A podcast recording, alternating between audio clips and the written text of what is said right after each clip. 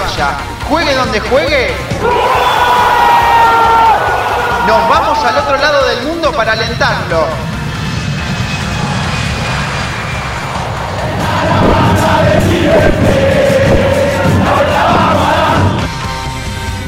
Segundo podcast de La Vuelta Vamos a Dar, el programa donde los hinchas de River que nos vamos a Japón estamos aprendiendo algunos consejos clave para tener en cuenta en nuestro viaje.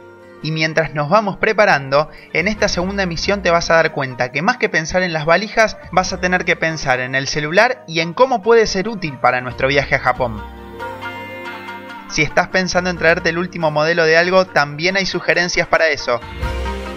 Mi nombre es Martín de la Sorza y me acompaña Mariana Bacaro en la producción y esto es La Vuelta Vamos a Dar, segundo capítulo, aplicaciones y Wi-Fi.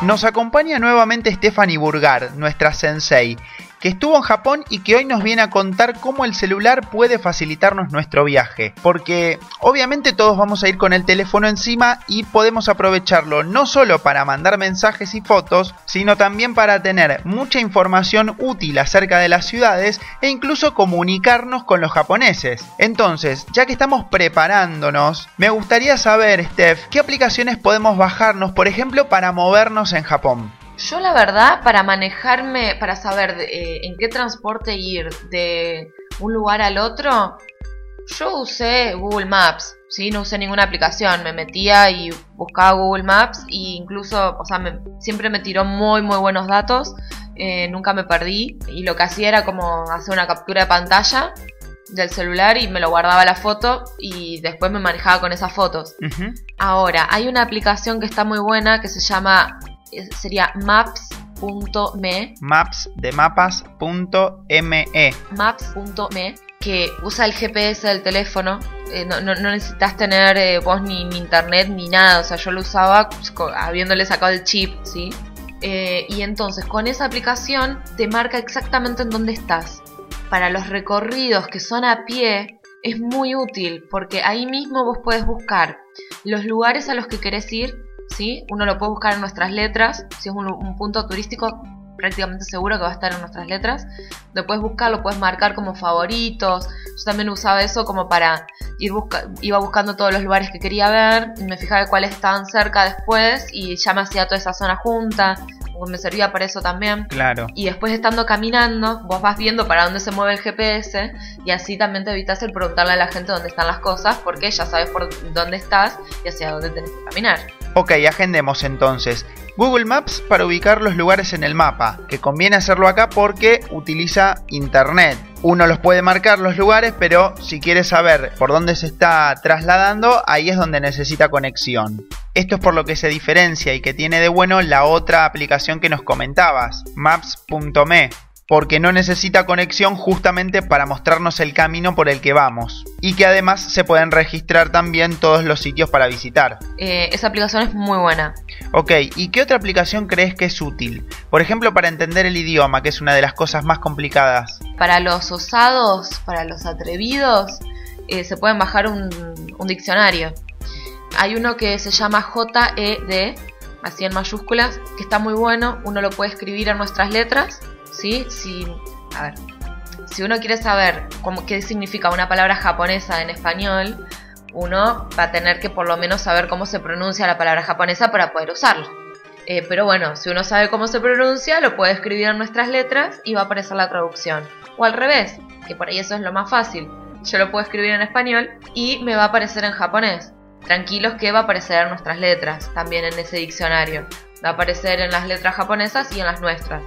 Entonces por ahí es un poco más fácil pronunciarlo, aunque nuestras letras no siempre se pronuncian al estilo argentino. No, eso por supuesto, ya sabemos que si queremos aprender el idioma te tenemos que llamar a vos y tomar clases. Así que ya que estamos vamos a dar tu página que es el medio por donde te pueden contactar www.clasesjapones.com.ar Ahora, si estamos allá y no sabemos la pronunciación, ¿hay alguna aplicación que lea los carteles, por ejemplo?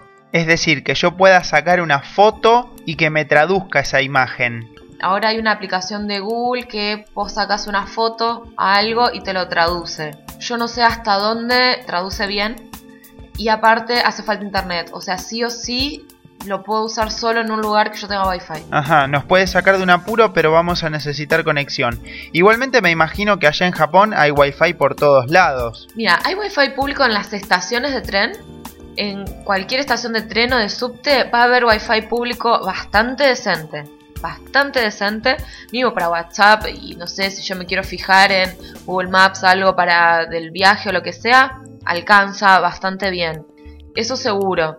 En algunas ciudades, por ejemplo, yo cuando fui a Hiroshima me encontré con un volante que decía Hiroshima Wi-Fi, no sé qué, pero en las estaciones seguro hay, eh, en los hoteles generalmente hay, depende del hotel en el que uno se aloje, puede ser de mayor o menor calidad. Pero a ver, hay, yo me las arreglé perfectamente con usando solo Wi-Fi. Esto que me comentás es Wi-Fi en lugares puntuales. Pero si estoy en la calle, ¿cómo me arreglo? Habría que averiguar, pero hay uno, uno puede contratar Wi-Fi como móvil. Yo no sé bien cómo será, si es algún tipo de aparatito que uno lleva con uno. Uno puede pagar, sale muy caro, muy caro. O sea, si uno va a gasolero, no, yo lo había averiguado y era... Pero la posibilidad está, el pagar wifi creo que es por día y tenés opciones por días, por semana. ¿Y eso se contrata allá directamente en Japón? Claro, eso, eso es allá. Eh, también uno, a ver, si quiere, si se compró un teléfono allá, puedes usar el chip con el que te den mientras estás allá, por ahí comprar un prepago, algo así, usar mientras uno está allá y después uno llega acá y lo libera para usarlo con, con el número de uno.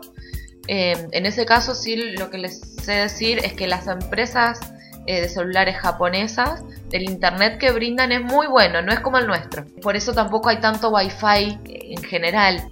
Es un muy buen dato esto del Wi-Fi prepago, pero más allá de que algunos puedan llegar a contratar este servicio, la mayoría nos vamos a manejar con el Wi-Fi público o abierto o el que nos brinda el hotel. Por lo tanto, y por tu condición de profesora, enseñanos.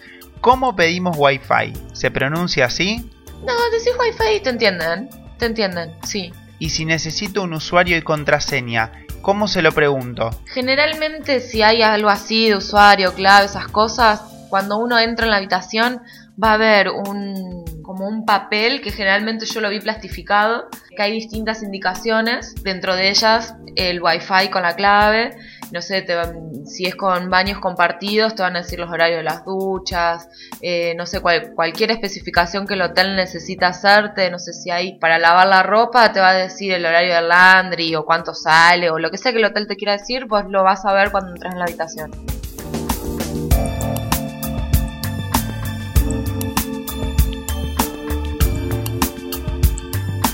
Bien, sigamos hablando del celular. Supongamos que estamos en un lugar específico de Japón en el cual queremos comunicarnos, pero no tenemos acceso a ninguna red Wi-Fi. Me imagino el estadio, ¿no? Tratando todos de hacer como una especie de transmisión en vivo de lo que vayamos viviendo. ¿Se conecta mi celular a la red de datos de allá? Mira, como funcionar funciona. Te encargo después la boleta que te va a venir. Lo que mm, había encontrado es que hay unas WhatsApp, o sea, de WhatsApp, WhatsApp que eso está muy, muy, muy interesante. Puedes usar la cantidad de WhatsApp que se te antoje en donde se te antoje, porque como que WhatsApp le roba, entre comillas, a cualquier empresa que esté cerca. Vale la pena intentarlo, porque hasta puedes salvar las papas uno estando acá, que cuántas veces uno tiene problema con, con internet del teléfono, ¿no? Nada, le mandás la tarjeta, le cambias la tarjeta de SIM y listo. ChatSIM es un chip prepago para usar WhatsApp y otros chats sin necesidad de roaming ni Wi-Fi. Su costo es de 30 euros e incluye el envío a la Argentina.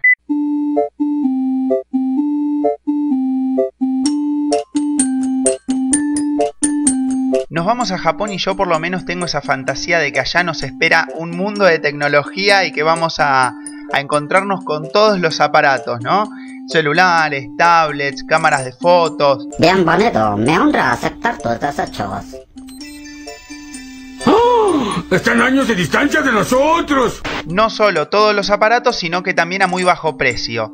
¿Esto es así? Em, la verdad es que allá es barato la electrónica.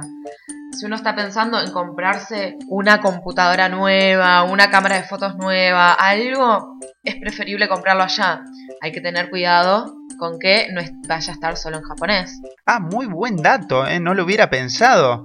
Es decir, que todo el menú venga solamente en japonés. Exacto, puede pasar. Yo tengo, por ejemplo, una amiga que ella sabe japonés, pero no wow, y compró una cámara allá y después tuvo un problema con la máquina y le saltaba un error y nada, fue todo, fue todo un tema descifrar que qué error le estaba marcando. Menos mal que te tenía vos. No, igual no, se pudo hacer nada porque por más que yo entendía, después había otro, otro amigo que, que, sabía de cámaras, y, pero no, no se pudo solucionar. Ok, entonces todos aquellos que piensen renovar sus aparatos, atención, revisen el menú. Por lo menos que tenga inglés, porque el japonés técnico ni nos vas a poder salvar. Con lo que sí nos vas a poder ayudar es si queremos tomar clases con vos antes de ir a Japón. Así que quienes quieran contactarte pueden hacerlo o bien vía Facebook a través del usuario Clases COI o al celular 15 54 24 93 24. Muchísimas gracias por venir, Steph. Te esperamos en el próximo programa.